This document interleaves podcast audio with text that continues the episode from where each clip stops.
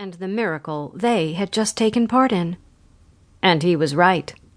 The mother, unfazed by the difficult process she'd just endured, turned her massive head to her newborn calf and began to lick, warming it and comforting it. Jacob and Seamus joined their father at the fence rail and leapt the shoulder height fence with a quick climb. I see it a hundred times a year, and it amazes me every time, Bernard said, gazing at the animals with admiration. You did good, boys. It's a proud thing to watch your own sons take on at the ranch. The three cowboys, two fresh faced and excited, one seasoned and respected, watched the animals in silence for a moment before turning toward the house, dusting their hands in the sawdust, then brushing the grime from their leather coveralls as they went. Bernard left Jacob and Seamus to clean up in the tack room adjacent to the barn, and went into the main house. Walking into the foyer of the grand house never failed to leave him a little cold feeling for the hundredth time the pang of loss of his wife, Margaret. She had been a true lady, even out here on the farm, and had always kept their home as a lady would. It had been only ten years since he'd lost her, dying shortly after the difficult birth of the last child to follow Seamus and Jacob. But it still hurt as though she had passed only yesterday. These days, her home was nowhere near as grand. It was far from in shambles, but it lacked the womanly touch she'd always brought to it. The silver bowls she'd brought from the city when she came to this ranch as a new wife once held flower blooms she cut herself every morning from her garden, a task she wouldn't even leave to the hired help. Instead, it was normal to find a random collection of items in her silver things men would leave lying around a ranch a bowie knife, a wad of twine, a spur that needed repair, or some rusted nails.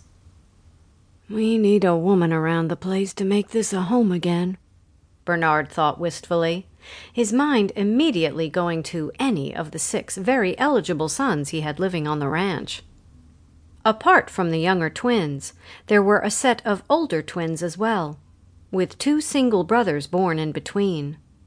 All of them were eligible to start looking, what with the older twins, Carey and Casey, being twenty two for most of a year now. The trouble was the same problem they had with the cattle. Eligible mates had to be found elsewhere. Part of why Carson Hill Ranch was known for producing the best herd was because Bernard had learned from his own family's farming traditions that dated all the way back to his ancestors from Belgium. But whether it was sheep in the foothills of the Alps or steer in the Texas plains, one thing about these animals was universal, and that was the need to bring in outside mates from time to time to ensure a strong stock. Look at me, calling the future mothers of my grandchildren stock? The old man thought with some measure of disbelief. Maybe I've been at this too long. So, Dad, how'd the boys do? Joseph asked, coming up behind his father and patting him on the shoulder. That last calf came out okay? Sure did.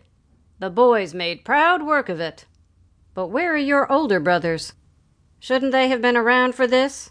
Bernard asked, his impatience showing on that last word. Unlike his sons, who'd grown up among the hired hands from the area and gone to school with some of the local kids, Bernard had spent his entire life on this ranch, even being schooled at home alongside the children of the ranch hands. By the time Bernard had inherited the ranch and began thinking of having a family, he had been some twenty years older than his somewhat younger wife. The two of them had been happy to stay isolated on the ranch, so much so that some days Bernard felt as out of place on his own land because of the generation gap he felt all around him. They should still be working on that fence, if I'm not mistaken. We finally found the hole yesterday, and they were out before breakfast this morning to get to it before we have any more cows wander off. And you didn't help your brothers? the old man asked a teasing